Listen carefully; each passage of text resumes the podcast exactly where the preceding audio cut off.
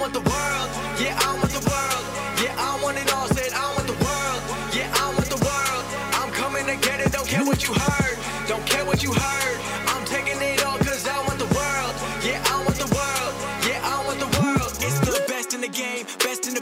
About that time and you know what it is. Coming from Brooklyn, bringing that truth. Never gonna lie, never gonna lose. Always on top, keeping it steady. He'll make you tap out and you won't be ready. He got the suplex breaking your back. Now everyone in the world gonna listen to Taz. Ah, let's have a big show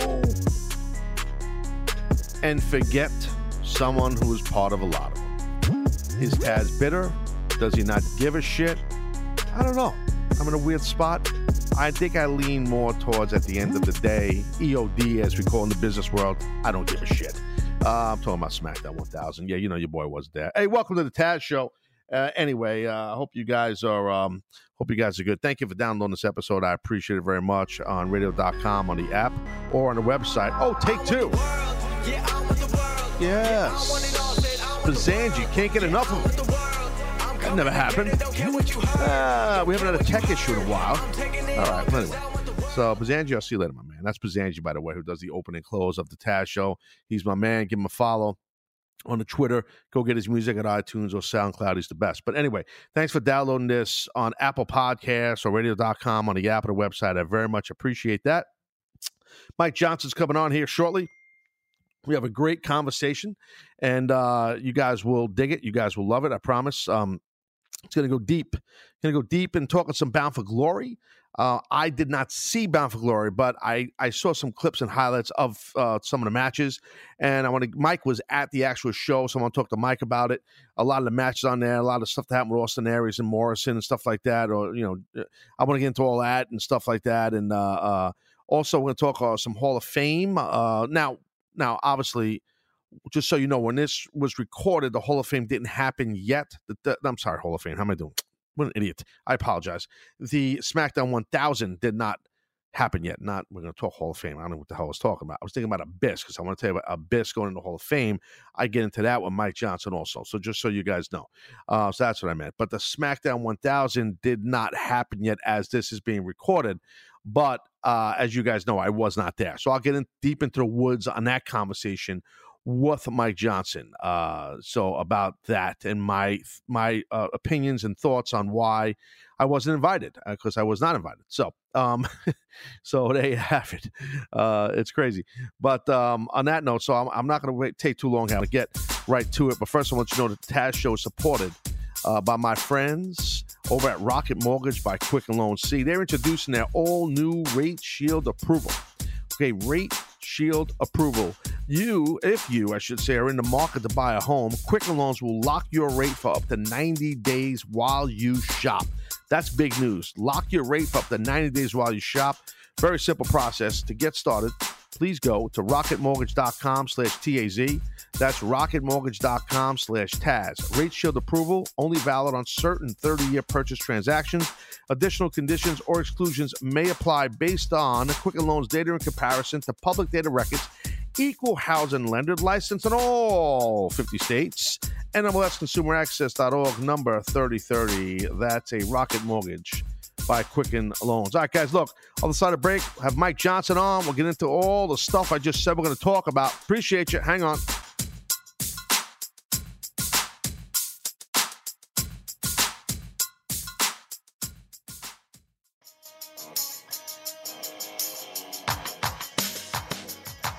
All right, we're back here on the Taz Show, jobbers. That's right, and uh, back, back again. Not not just me. I'm always here, but uh, well, the man, the myth. He's almost a legend. He's on his way. They call him Mike. I call him MJ. Some call him Johnson. Mike Johnson, ladies and gentlemen. What's going on, buddy? Good moment, Taz. How are you? Ah, good, my friend. Good, good, good, good. I know you. Uh, I looked on your social media in the past few days uh, on your Twitter. You've been a very, very busy man, my friend. But good thing was, seems like you weren't on a plane, but you've been to, you know, a couple of events, namely uh, Bound for Glory. Yeah, it's nice when uh, it's nice when there's pay per views a half hour from your house.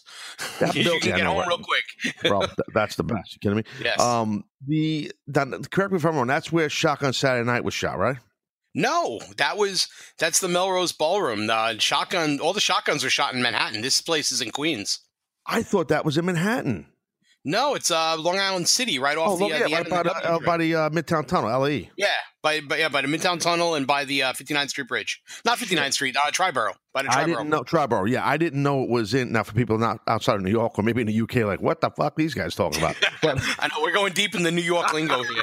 it's very New York right there, deep New York. So um, I thought I didn't know it was in Queens. I, I thought that building. I didn't know the name of the building. I knew they were running. I thought it was in. Oh wow, that's cool. That's good. They were in Queens. Um, now okay. The uh, you ever been? By the way, side note, you ever been in there? I never been in the shotgun building. You ever been in there? The the um where where WWE I was at all of the I was at all of the Shotgun Saturday Night tapings except for when they were on the same night as ECW running the ECW arena. Ah, okay, yeah, yeah. So the got- first one was in a place called the Mirage. yeah, I never was- been. To, I knew the Mirage. I never been there though. Then they did one at the All Star Cafe, which is now Planet Hollywood. Planet Hollywood, right? Um, and then they did one at Webster Hall, and I was at that one too. yeah, I, I know Webster Hall, obviously. Um, yeah, Web, Webster Hall. Webster Hall was the one where uh, actually Bret Hart wrestled Mick Foley, I believe, for the first time ever on the, at that shotgun. That was the first time they ever wrestled. That was at Webster Hall in New York City. I didn't know that. I had no idea. Um, those who don't know, that is a famous club with a ton of history and oh, absolutely huge. Webster Hall, big time, famous club in the tri-state area, maybe, maybe in the Northeast. Um, yeah, they're in the middle of renovating it right now. So Yeah, no, no, I know Webster Hall very well. Um, so before we talk a little bit now, I didn't. Uh, truth be told, I did not see BFG, and I, I just didn't get a chance to watch it. But um, you know, I wanted to watch it, didn't get a chance to watch it. I, you know, you were there, and then you had to tape it, I believe, the next day, correct? Yeah. All right. So before we get into that, I want, I do want to say because I wanted to wait till I talked to you because I could, I dropped the podcast a couple days ago, and I didn't mention uh Abyss, you know, going in the, in the TNA Hall of Fame, the Impact Hall of Fame, and I actually shot a little on camera gimmick a video thing like you know uh, you know paying respects towards Abyss I, you know. So I, I I didn't want to talk about it while I had you on because I knew we'd talk about you know Bound for Glory. But um you know I want to just say real quick man Abyss uh just one of the nicest and you know this Mike one of the nicest guys in the business. Like there aren't many Oh, yeah. people gonna, no one's really going to say anything bad about Abyss. Um and I've been a part of a bunch of meetings, like production or agent meetings in TNA, sitting right across from Abyss. And I can tell you, he is fucking like one of the most passionate guys you're ever going to meet about the business. His segment or any segment he was involved with or helping out, like there aren't many. Eh, people, most people don't know this. There aren't many more guys in the business that truly love, love, love, love the industry like Abyss. I can't argue with you at all. I think if you look at the body of his work and what he's done with his body, uh, you don't do that just to try and make an extra dollar. You're doing that That's because right. you have a passion for what you do. And uh, the first time I met him, the first thing I said to him was, "You work way too hard for way too little money. Yeah. No matter what he's getting paid, it's not enough money for the the thumbtacks and the fire and the barbed wire and all Yeah. that stuff." And and I respect, I, yeah, and he, you know, and it, it, it's it's his creative, you know, that's his creative canvas. Yeah. And you know, you you talk about someone who's got longevity Yep. uh, at doing it. You know, he he's been doing that stuff for a long time, and obviously, as he's gotten older, he's slowed down a little bit, and he's been a lot more cautious and yeah. kind of picks his spots more. But that's what you should do smarter, as you get older. Smarter. Yeah, Yeah. smarter. Um, but I mean, when you look at you know when you look at the history of of Impact or TNA or whatever you want to call it, you can't tell that story without him because every person who worked for that company at some point they worked with Abyss, Yeah. right? Yeah. From Sting and Hulk Hogan on Yep. down to you know AJ Good point. Styles. And You know, so so And and by the way, Mike, he showed his talent. Like I, was- I was like, wow, when he was doing the the lawyer gimmick, the Joseph Park, you know, he showed how excellent of a performer he is. Like just you know, he's got like some acting chops, believe it or not. Like he does. Like he can, you know, he's very entertaining, very creative. Um, like I said, loves the business. Um, just a, very intelligent guy. I think he went to Ohio, Ohio he's got, a, University. yeah, he's got a master's, I think, in sports business management. I think it, Yeah. I think it, that was what it was. What it was. played football there too. Yeah, it's a big Division One's program. Not Ohio State. That's Ohio for those are Bobcats. But he, um, I, I you know, I, I loved when I, my time in TNA. I spent a lot of time talking with Abyss. We'd laugh a lot. He was a funny guy, always in a great mood, always. So what happened was, I would love to come out. I guess. Well, I guess I would have to say that TNA. Uh, what the fuck are we calling them? Are they TNA? The Impact? They're What are they? impact now. They're impact now. Canadian Impact Jones, we call them. So there you go. when Ding. yeah, ding. When Impact reached out to me, it wasn't like one of the bookers or wrestling office guys or D'Amore, any of those cats. It was it was someone from production. Now I know all those guys in production for a long time, and um, one of them was, and he left there. I think he, I don't know if he's working full time again for them, or he freelances, or he's still doing stuff with Jarrett. You might know, but Kevin Sullivan, not not Oh the yeah, devil he's Kevin. one of the head guys in their production end. That's right. Now I know Kevin from back on our time in our time in WWE together in production. So I know Kevin a long time. I know Kevin, Dave Sahadi, you know, who used to work there for years. I know all those guys um, from WWE. So when I went over the TNA, you know, Kevin Sullivan was there and Sahadi, and you know, I, I, you know, I spent a lot of my time because of being an announcer and spending time in the studio a whole bunch. I knew those guys. So Sully reached out to me and shot me a text. He's like, "Bro, can you uh, do like a minute and a half or whatever minute on camera if you want? I know you, you know, you you and Abyss got along great.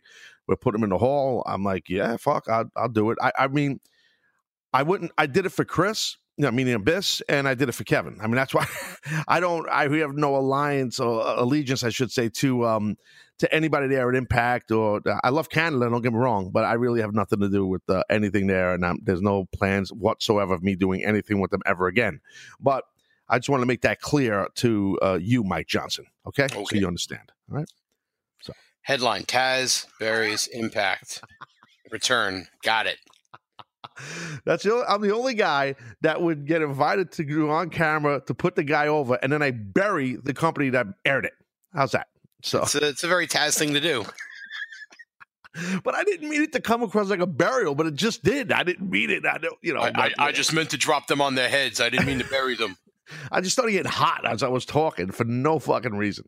But uh, but anyway, bottom line is I'm happy for Abyss. So that that's what I'm trying to say. Yeah, he's a Oh. you know what he's he's someone that in a business that is very selfish and i don't mean that to knock the business it's just you know you're you're out to perform and you're out to get yourself over and you're out to you're out to make the most money he is someone who has taken an entire career and made it about what can i do for other people.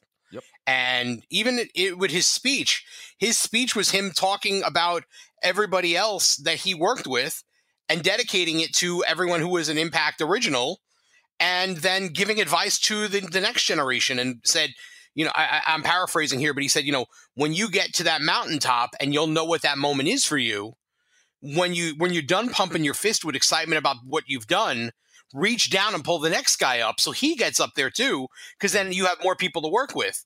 No one else does that in wrestling.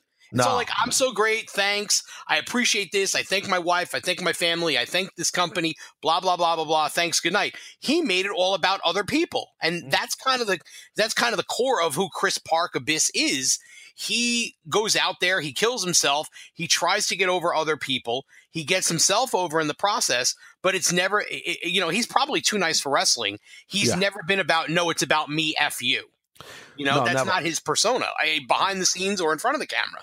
No, and you know, I got to tell you, I, I don't think, he, I, no, I, I'm sure he's never been in WWE. If he was, Vince would like him a lot. Like he would like him behind the scenes, like his intelligence and his passion.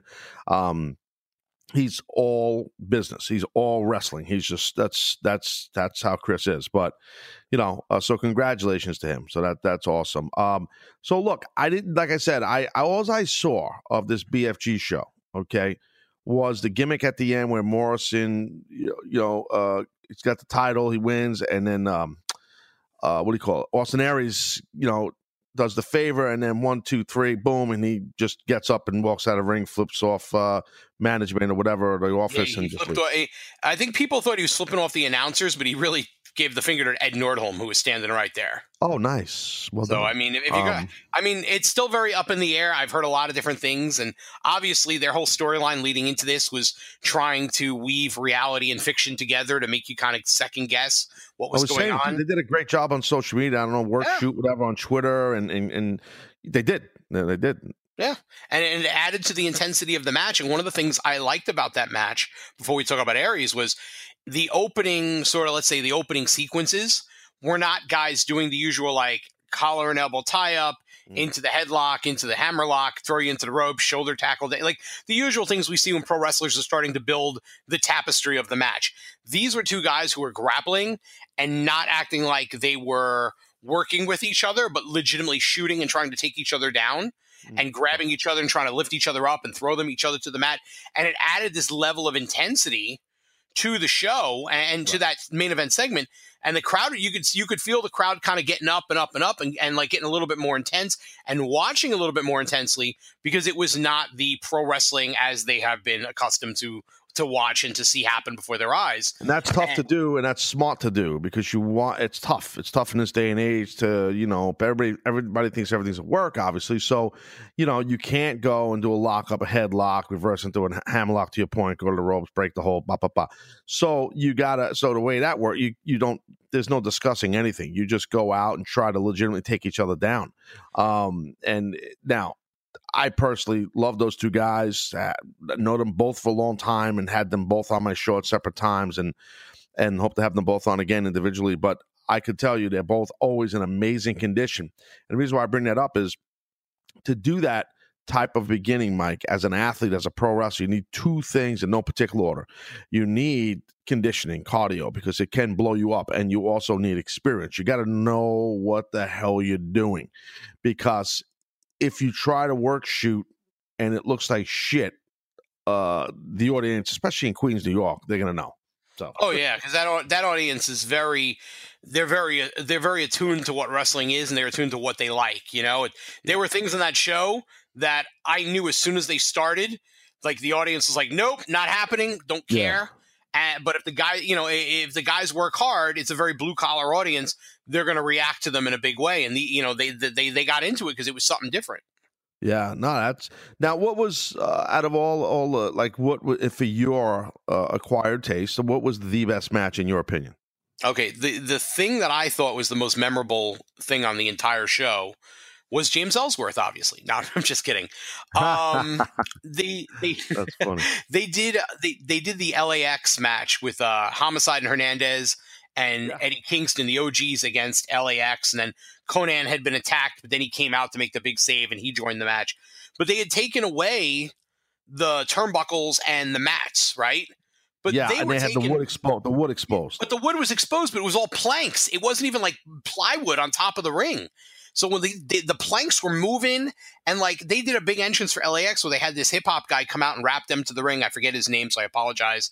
Uh, yeah. Anything past LL Cool J and Whodini and Run DMC, hip hop Jones, Jones, they call hip, him. Yeah, so and he's got like this whole crew in the ring, and they're jumping up and down, and I'm watching these planks go ba bum ba bum, and they're moving, and they're like, I'm like, these guys are going to take bumps on this.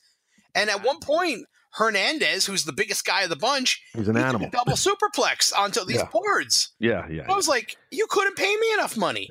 so, well, listen, let, let, me just tell you real quick. You might not know, like, even I know how many years you're covering the business, but because there are different types of wood that goes underneath the canvas and mat and all that stuff. Um, in that type of a cable ring because that's the same type ring ECW used and WCW used. That that t- no, wait, they weren't using a six sided ring, were they? No, right? No, no, no. They, they only okay. use the, the, traditional right. Okay, like I said, I didn't see the show, but so though you either could have plywood. To your point, yes, a lot of rings like WWE's ring is plywood. I'm pretty sure they still use plywood, but WWE uses a twenty by twenty ring, where ECW, NWA, um, uh, uh, East, uh, uh, uh, Ring of Honor, um, whenever they weren't using a six sided ring, TNA always used a 18 by 18 ring. WWE, I think Japan also. I don't know. New Japan probably uses 20 by 20 also. But WWE uses the big, on a consistent basis, the biggest ring in the country, in our country, in America. So, because they've always had all those big fucking dudes all the time. So they needed a big, big ring, and Vince wanted everything bigger.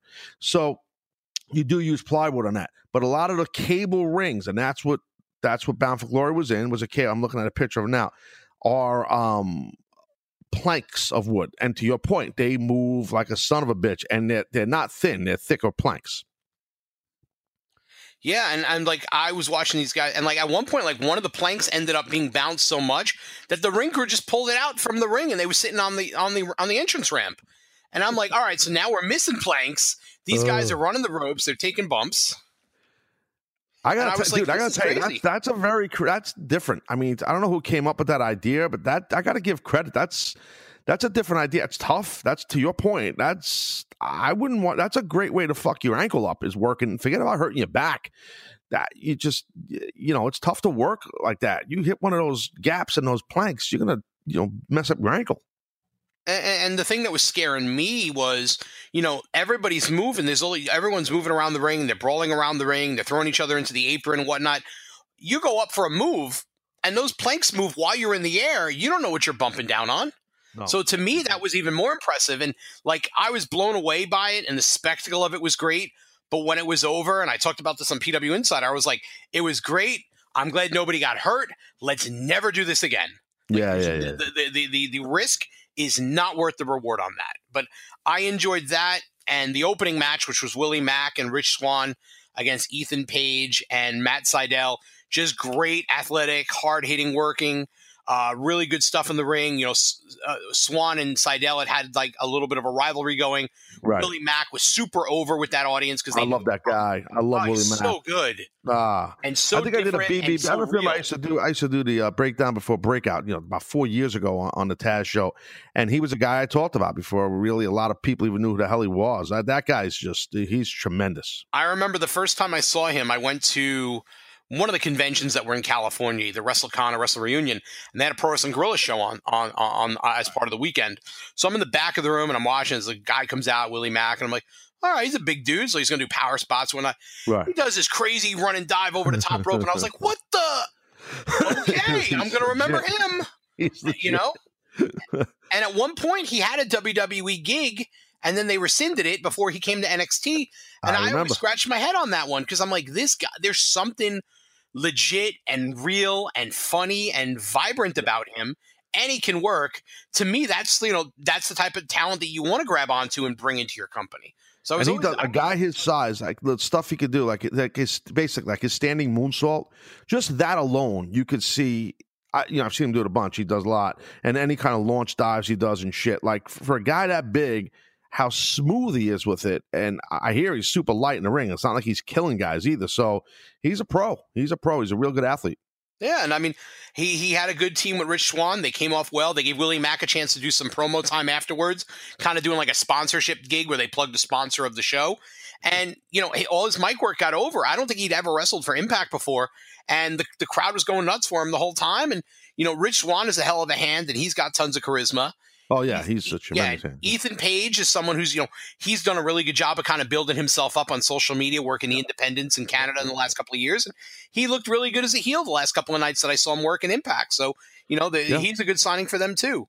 But I so like when the show. Ellsworth, Ellsworth, let me ask you about Ellsworth because I know he, he got destroyed right by Drake, Eli Drake, right? He got destroyed by Um, the New York City crowd, and then he got destroyed by Eli Uh, Drake. oh, I was going to ask you. I could. What? I was asking about the reaction. Like, what was that like? Oh, it was well. First of all, they had built this whole whole thing up that Eli Drake had an open challenge to any anyone from New York. New York. I heard about that. Right. Yeah, And he even said like, "Oh, you stupid, any stupid idiot from New York." And I went, "Aha, stupid idiot, ding, Jericho, New York, ding, Jericho was born in Long Island. All right, well, I well, got wait. it. Blah, blah, hold blah. on. Hold on with the Long Island things. Let's slow down, Mister Mike Johnson. Okay, hold on a second with the Chris Jericho thing. So, okay. So yeah, many know obviously that Chris's dad, uh, which Chris's shoot name, Evers, Evers, right? Uh, Irvine, right? the- Is it right, Irvine? Irvine. I'm sorry, Irvine. He played for the Rangers, right? The New New York Hockey Rangers. Yeah, Ted Irvine. Correct. Ted Irvine. Thank you. So now I know you know this, many might not. So on Long Island in Nassau County, there's a town called Jericho. Okay. And I don't know. And I, and I remember talking to Chris about this years ago. I don't remember what the fuck he told me, but you sure he was born on Long I know his dad lived on Long Island. I, I guess maybe I when he was a he was baby, it makes sense. I think I think at one point he was, I think he was born in Manhasset. I think. in Manhasset, which is not that far from Jericho. I didn't know he was born in Manhasset. That makes sense though, because a lot of the pro athletes uh, live still live in Manhasset. Manhasset's a very like uh, high, as you know, very high end financial, you know, b- big money, Mhm. basically. So, um, I didn't know. I mean, whatever. So Chris Jericho, you thought Chris was coming out because he said stupid idiot in New York. Um, if I would have came out, I'm just letting you know, I would have choked out Eli Drake in about two seconds. So, and I like Eli Drake. How about that? Yeah, and the crowd, he got a big reaction for all all of his dummy, yeah, and uh, you know all his lines got a big reaction from the crowd. So Ellsworth comes out, and typical Impact, like just bad production cue. Like they the music hits and they throw right up on the screen before he's ever seen on the stage. I'm a James Ellsworth guy. That's on the video screen before he ever walks out.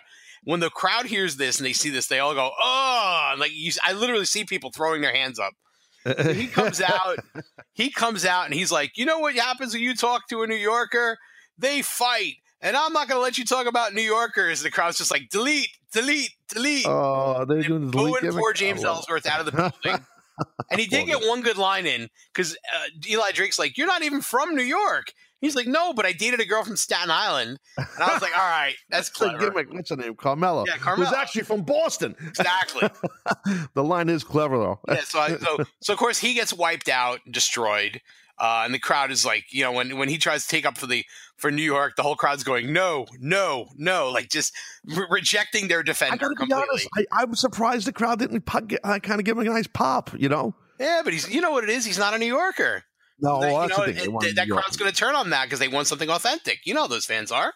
I know, I know. But you know, I he know. did his job well. He got Yeah. wiped out by Eli Drake, and then Right. Eli Drake did this whole thing. I, you know, I want real competition. I want a real Yeah, yeah. man. I want a Hall of Famer. And this And brought out Abyss, and then they did a whole spiel where Abyss put him through a table. Let me tell you something about Eli Drake, my friend. Uh, this guy here, uh, his promo work is underrated. Um, he's very, very good on a stick. he Yeah, is he's very good on a stick. He lives it. His passion. I mean, you look at his face, his eyes. Like when he, when I've seen him before many times, cut a promo, and it's you know that's a tough guy to script. You know, if he went was in WWE and they're writing shit from, him, that'd be tough because you could tell he's speaking. You know, like he's passionate about his promo work. I I, I enjoy. I don't watch impact that much. I've seen enough of Eli Drake. I'm, I'm very familiar with him. I'm, I'm, I love his work.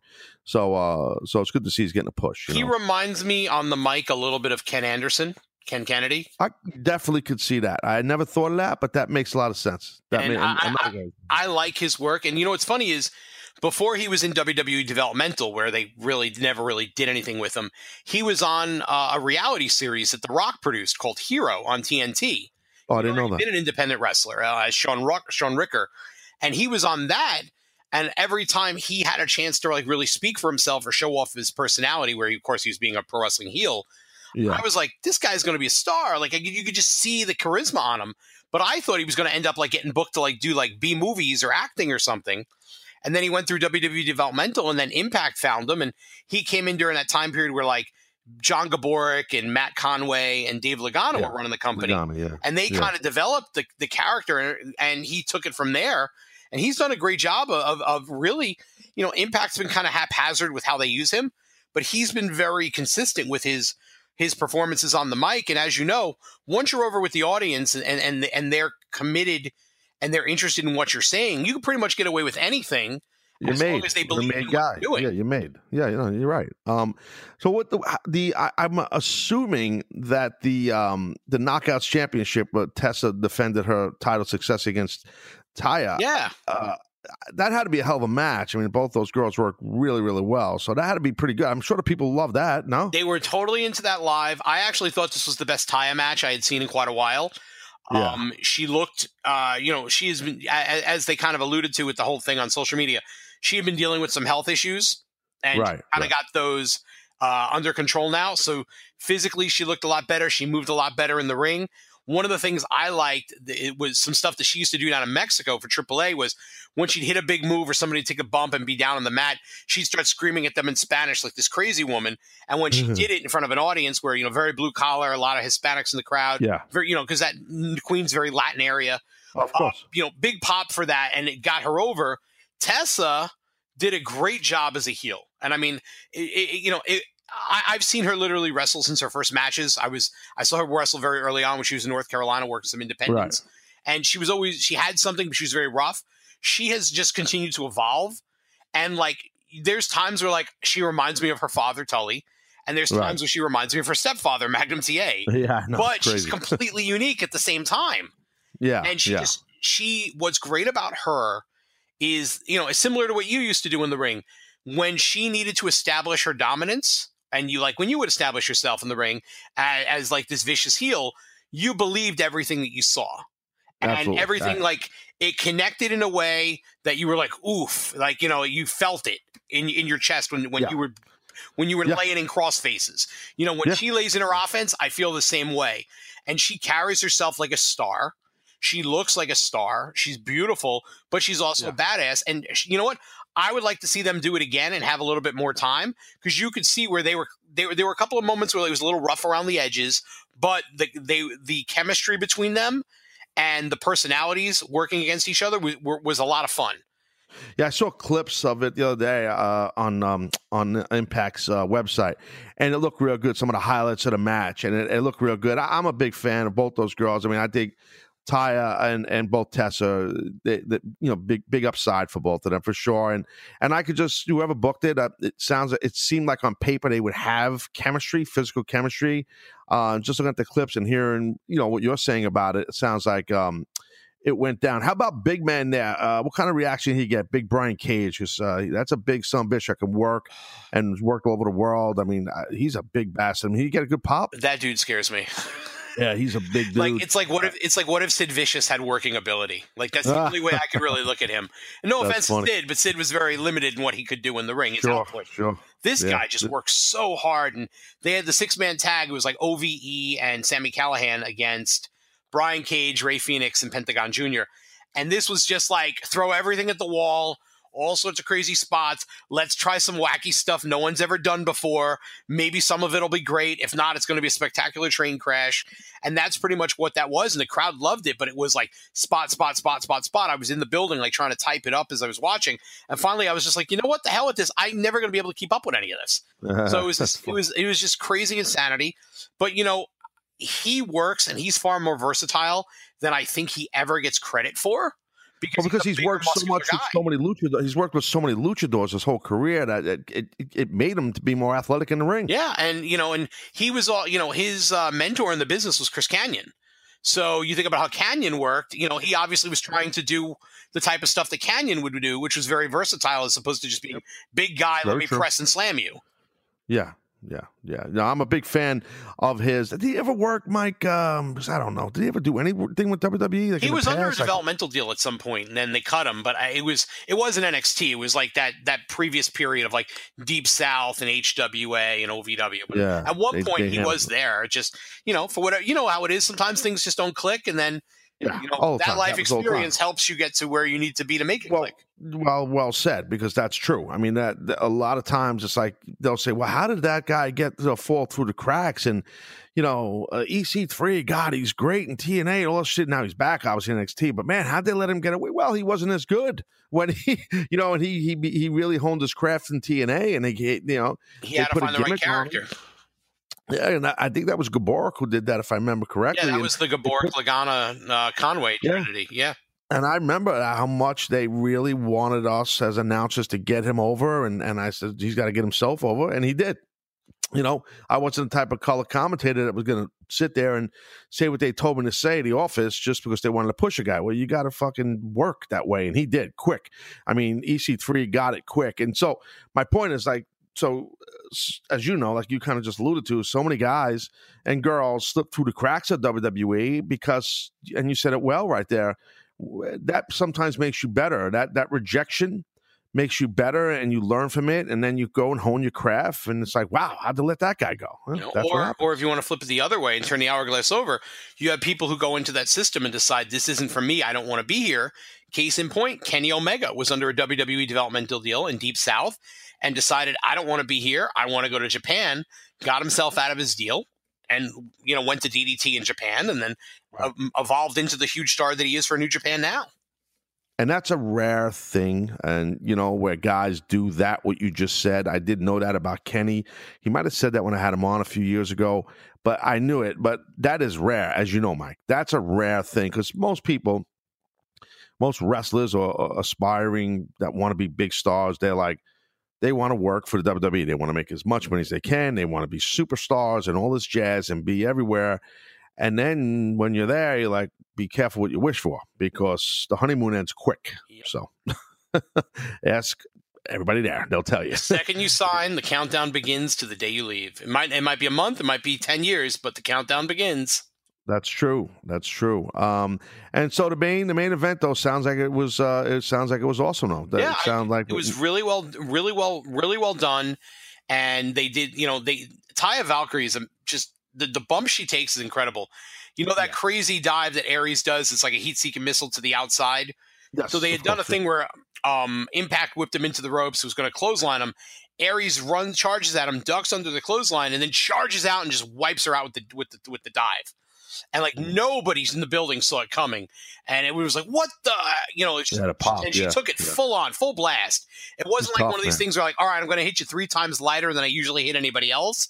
Right, right. Completely decimated this woman, and it looked just great, tough, and it, and that helped set up like firing up Johnny Impact for the big comeback, and and then the final like Impact hit Austin Aries brainbuster on him, and hit the the Starship Pain and got the pin, and then we get to what we kind of alluded to earlier.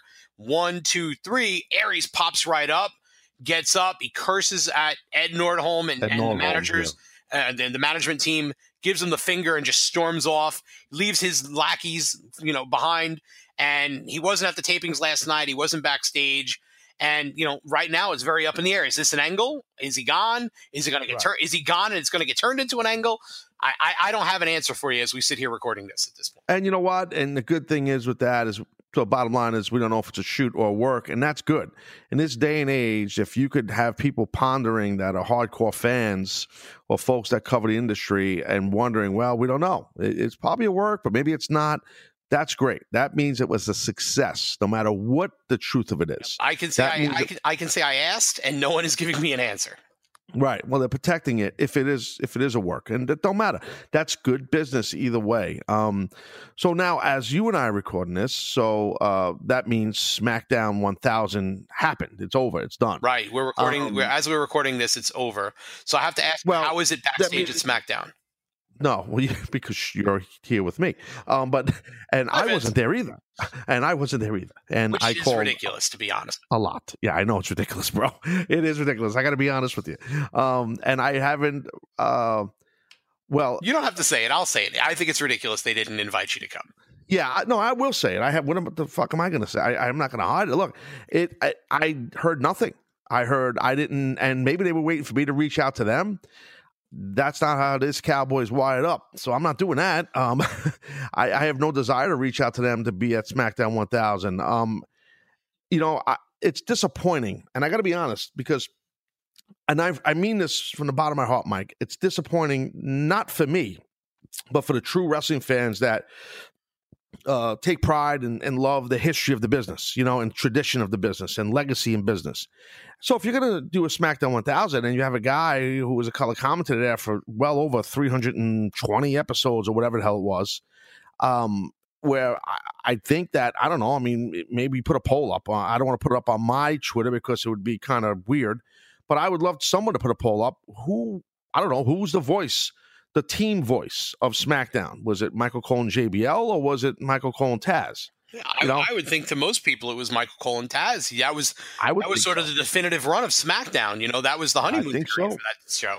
yeah, we, and we we you know that's the thing that that it, it- yeah, they talk about the WWE universe and all that shit, and I got to be honest, I'm just being real here, like I always am. You know, that's where it's a little bit load of bullshit. I mean, because yeah, they care about their fan base, but I, dude, I was hit with about for about two weeks with a shitload of tweets from people, and and these people, these fans, were tagging Vince McMahon, tagging Stephanie, tagging Triple H. So they were seeing this, uh, tagging Michael Cole. Um, I spoke to, I reached out to one person, and I can't say this guy's name.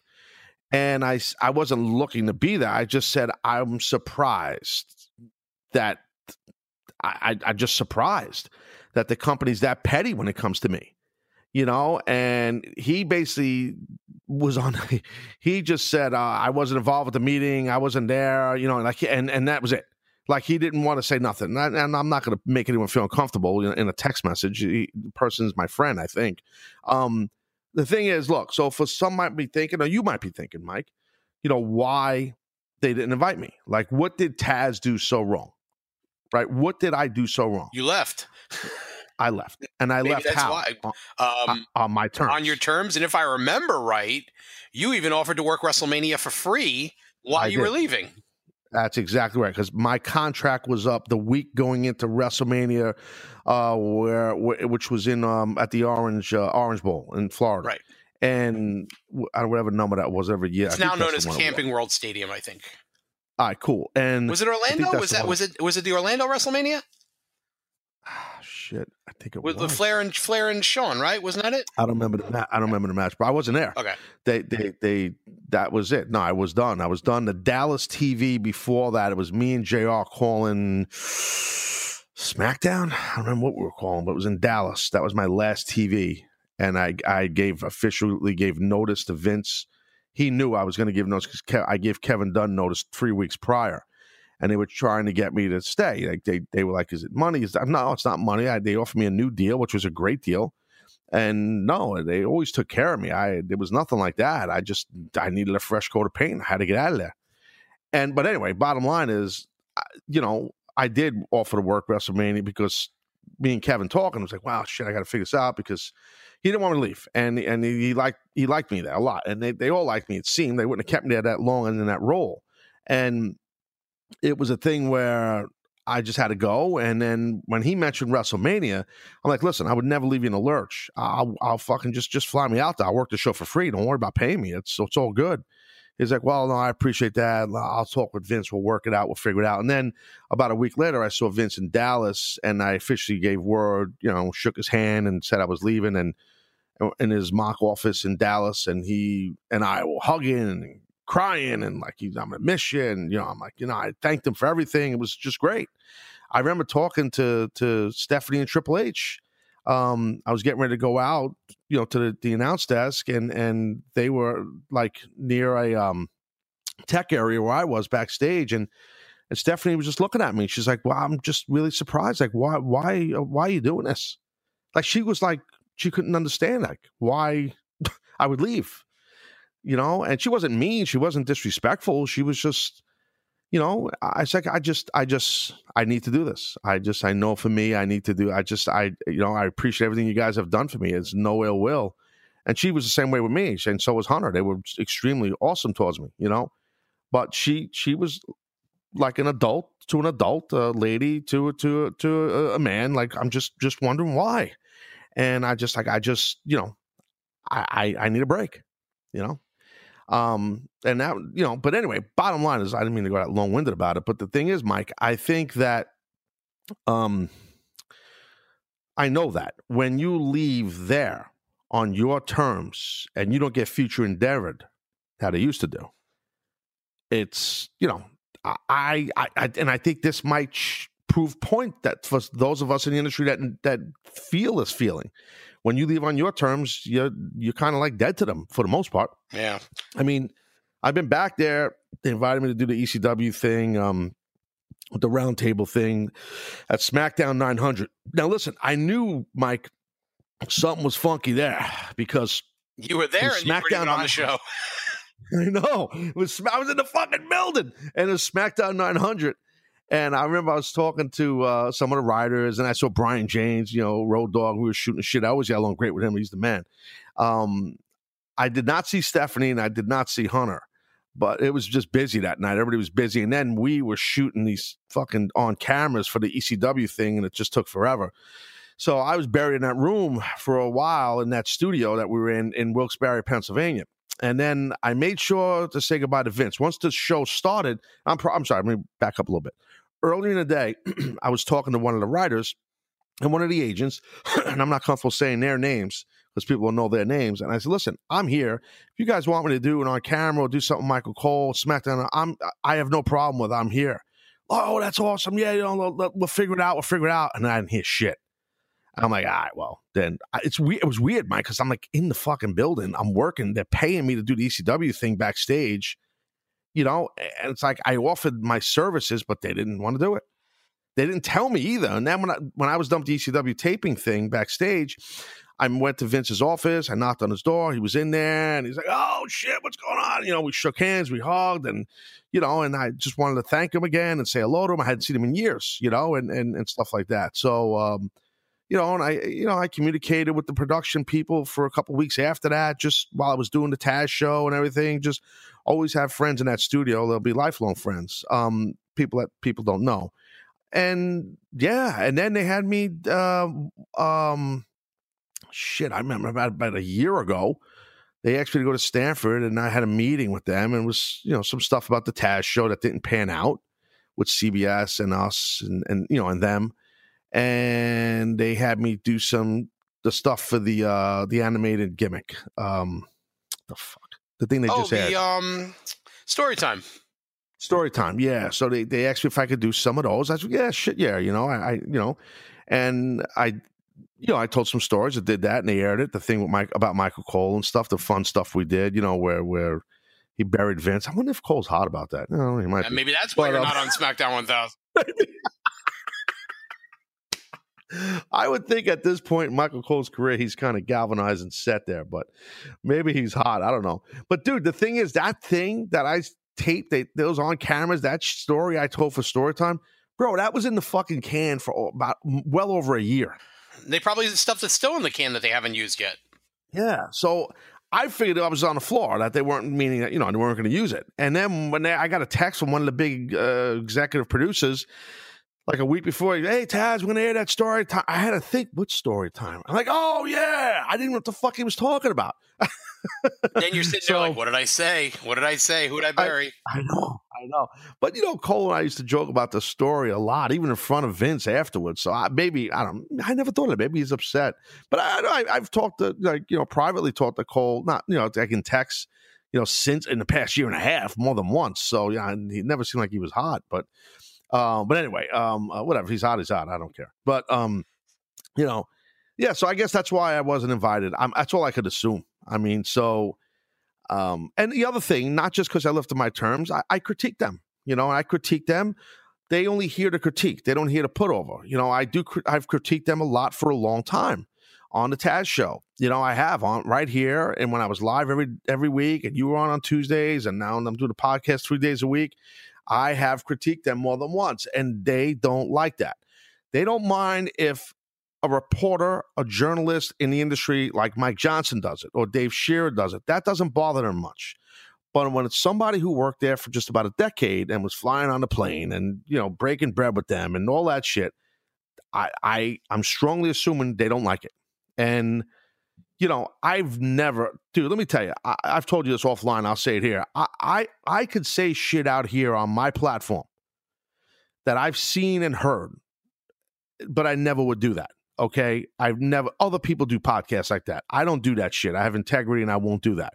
Okay, so I've never said anything like that. Any, I've never would do that. I'm not a tell-all fucking guy. That's not my gimmick. You know, so I'll critique their writing or their booking just like you would. You know what I mean? But because you know you're in the game for so long as a, someone who on the contract to them, I, I'm assuming they don't like it. So, uh, although those are the only two reasons I could think why they didn't invite me to SmackDown 1000. I mean, so I'm assuming as people are listening to this, they've seen SmackDown 1000 already, but I'm assuming it's a steady diet of Michael Cole and JBL, or at least maybe a couple of segments. I'm sure that's what they're going to do you know what? because I plays. even, not- I, I, by the time everyone hears this, they'll know. I haven't even heard JBL's going to be there.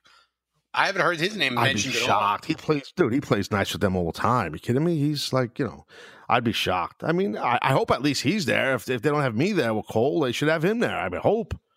Um, I don't think he's called as as many. Um, uh, I don't. I, I'm not trying to be a dick. I'm just being honest. I don't think he's called as many Smackdowns as me. Bro. No, he, really he was there for a while, but I don't think you were there for a much longer period of time un, uninterrupted Yeah. as an announcer. Yeah, I mean, yeah. you know. Yeah. So I was calling all the JBL with the Cadillac horns gimmick when he was the champ. Great stuff. He was great champ there. He was, he was he was so easy to call his match. He was awesome, awesome heel, um, awesome on the mic and all that. And then you know, and I remember, dude, when JBL took the announced spot for me, I I wanted out. I don't know if you heard the backstory. nope, but you can tell it if you want. Well, that's when I was I worked with Joey Styles on the rebirth of ECW. I'm sorry. I, I Colin, I love Joey. I was actually a sorry when they moved you there because you were going from Yeah. two Well, hours that to one my- hour, and my- I was like, "Oh, what's that going to No. do to his pay?" No, no, no, no, no. It didn't affect my pay at all. To be frank, it really didn't. No, I had a contract. I guarantee it didn't. Um, but I wanted it. I wanted that, not not them. Um, it wasn't because of ECW. It's because at that time Cole and I were just not not getting along well. Like I was just I I, I would you know, we had a, a, business private issue that went on that I got. I mean, we, we've we've we've since you know made amends. Everything's cool, but there was an issue, and where I was probably a little more on the wrong side than he was. But I was, you know, regardless, I didn't want to work him anymore. It just it was it wasn't nothing to do with his performance or my performance. It had nothing to do with SmackDown. It was a different thing, and I just needed to get away, and I wanted off of SmackDown, and that that's that's why that happened. Okay. So, no matter what anybody tells you, that's the truth. So, there you go. So, um, working on a new th- ding here. That's another story. What happens when they so, close the sound effects office? well, yeah, they didn't pay the bills, so we're trying to get it reopened. It's uh, HHG Corp paid it, so oh. I digress. But anyway, um, those bills are still bouncing. Just saw one past the Empire State Building. oh, oh, what a time man, period that was. Oh, vey, please don't. Um, I listen. As far as that goes, I've said it before. I was never I was never burned. I was always paid. Paul, I got to tell you, I was, I, you know, yeah, stuff was late. Don't get me wrong, and I would get frustrated. But he, I got to tell you, you know, I was working hard behind the scenes too with the with the dojo and everything and everything and, and, and merchandise. Yeah. yeah. but you know, I was paid. I can't say I, I am not owed anything. You know, so. Uh, but that's that's a, that's what that's years and years ago. That had um, been, a, but Mike, that had been um, a, a, weird place for you emotionally when in 99 into 2000 when you left because you know you're going to go off and make more money than you probably ever made in your life working for WWE. Right. But right. you had kind of built, you know, you kind of built this perfect little nest for yourself in ECW. You were a made man there. You knew what the responsibilities were. You knew the devil that you were dealing with. And I don't mean that in a negative way, but you just you knew the, right. the lay of the land and you were always going to be one of the locker room leaders there. So to pull yourself out of that emotionally and start something fresh, even with more money coming in than you probably ever made in your entire life, emotionally that had to have been crazy for you. I, I, just as a person, I can't even imagine how much you probably went back and forth on that decision before you finally said, "The hell with oh. it, I'm going." Oh my God, it was torturous. It was very difficult. But like I've said before, I, uh, I, I just felt like Paul's heart was in the right spot. But the deal that was on the table that we shook hands on, I felt like he wanted to do good on it, but I don't think he was going to be able to financially afford the deal. It was a pretty big deal he offered me. So that I wanted, I needed, and I felt I earned, and all that was there. Um, and then you know, my child was my wife and I just had a child, a baby, and and I, I we wanted security, real security. And I got to say, from a business perspective, I, I I did the right thing. I mean, you know, for my family, I did because not too long after, unfortunately for ECW, it went under. You know, so and then I would have came to WWE for half the money I got, you know, because I had but I had no leverage. And, I would. And there were people who never got to go to WWE because they had no leverage at that point from from right. ECW so, and WCW. That's right. Now some might listen. Uh, they might say, "What the fuck you talking about, Taz? You didn't get pushed in WWE." No, listen, dumbasses. Okay, it's not about getting pushed. It's about the money you got in in writing that's guaranteed for three or four years, and and then my second contract I signed, and then I got a second career as a commentator there, and you know that's the thing. Now, because of that career in commentating, I have the career I have now in radio. You know, so it, it all worked out for me. I mean, yeah, I didn't get the push as a wrestler that I wanted, but everything else worked out fine, Mike. You know what I mean? So, and I'm always thankful for them for that. And even if they don't have me at their SmackDown 1000, maybe I'll be at SmackDown, you know, 2000. There you go. Probably not. Maybe you'll be in the WWE Hall of Fame. Oof, I don't know. I don't want to jinx it. I, I, just, I, I feel like it's going to happen. Uh, dude, how the hell? I'm taking my glasses off. I'm reading. My, I have my cheetahs on. I got to take them off. How could you even think that? I'm getting ready to wrap this fucking podcast up, and I just stopped. How could you even think that after they just shit on me not going to the 1,000, bro? What are you crazy? They're not going to have me go to the Hall of Fame. Hall of Fame's in Brooklyn. You're the most famous wrestler to ever come out of Brooklyn. Thank you. What, but seriously, I, I, name another famous wrestler who had the accolades and the longevity that you did who came out of Brooklyn. Nobody. And I and I know you're right, but they don't care. Don't you see? They care about them. well, I I, so, I, I, would be. Sh- uh, listen, you never know what's going to happen, but to well, me, if it's going to happen, we'll it seems like the stars and the constellations are aligning. I don't think they care, and I I, you would think that they would re uh, they would have re um, what do you call it uh, reintroduced me to their their new WWE universe to younger fans at an opportunity at, at, in DC at SmackDown 1000. Uh, you know, I think you're working me and you're getting on the corporate jet right after we're done with all this. you're probably taking know, the moose. I didn't check with my you. phone.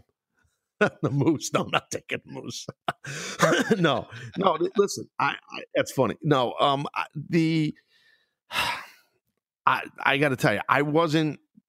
Look, you know, you know me personally. I'm a busy motherfucker like mm-hmm. you. Okay, I'm doing a daily show every day. I'm under contract to CBS Sports Radio. I'm under contract to Entercom, my podcast. I'm blessed. I, for 2019, I'm locked. I'm good. Everything's good, thank God. So, you know, I work very hard. And I'm very proud of what I've built and what I do every day. So my point is, I don't need to go there and do anything. And and and I, you know, I if they would have asked me, I I would have went. That I'll tell you, I would have went. I would have because I'm very proud of that time on SmackDown.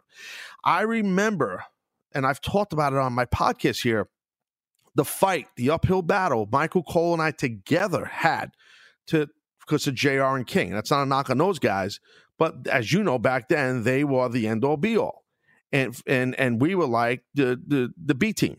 And then we went directly to Vince. More, than, I remember the one conversation in Boston, and we went to Vince and we're like, "We got a call. This is our match, the main event. These are our guys on SmackDown. This is not cool, Vince." And Vince was awesome. We had a long talk, and he agreed. And um, that all happened because of our team on SmackDown. So, you know, I have a lot of pride in that. So if they would have invited me, I would have went. I would have, you know, and I wouldn't ask for any money. I, I, I you know, I mean, I just pay my trans and I would have been there. I, don't- I don't need to get fucking paid for it. I'm good. You know, I mean, so I, am I sour or bitter over it? No, I'm not. But I, I, I love that I have a platform and I have a, a, a legitimate, uh, you know, uh, person who covers the industry for so many years, like you, a friend of mine that I could shoot the shit with, and so people could hear us talk about it. You know, um, but I, I don't think I'm going to be invited in that Hall of Fame, bro. I really don't. All right. Well, I'll tell you what. We'll bet five bucks on it right now. I say you're going in. You say you're not. Five bucks.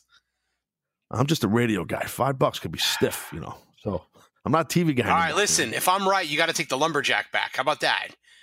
Oof. You want you? I mean, you want to put some Um, real stakes here? No, let's, let's not go there. That's um five bucks. All right, five bucks Um, it yeah, is. no. So, wait, the pay per view is in Brooklyn. You saying? The Hall of Fame is in Brooklyn at the Barclays Center. What's that? Oh, it's at Barclays. I thought it was the. Oh, not the God. What am I thinking? No, it's at No, Barclays. the- Duh. Yeah, you're The right. Hall of Fame, the NXT show, the Raw, and the SmackDown are all at the Barclays. Center in Brooklyn. All The pay per view WrestleMania is at MetLife, the the the Giant Stadium. Oh, that's okay, bro. That's where I got confused. The MetLife gimmick. That's right. That's right. The, the, But the, actual physical the Hall of Fame ceremony is in Brooklyn. That's why I'm like, Ah, it, to me, you know, oh. it just sort of makes sense to put that chess piece there. You know, vey. I'm thinking yeah. from a logical standpoint, pro wrestling promoters, even WWE, sometimes logic is not the most important thing in terms of their planning. So like SmackDown one time. exactly. So, uh, Ding. Well, let me ask you a question. I I, I I, didn't watch Raw this past week, but I've been getting tweets. I mean, I think my voice is on a lot of these video packages Yeah, for these old there's a SmackDown. package they run to promote it, and you hear your voice and Cole's voice over like different clips, which is nice. they're gonna you know, have- it's nice. and You're no, nice. nice. I'm sure you're not getting a royalty out of it, but it's nice to know that the, you, you're still Nah, part of the yeah, still part way- of the DNA there.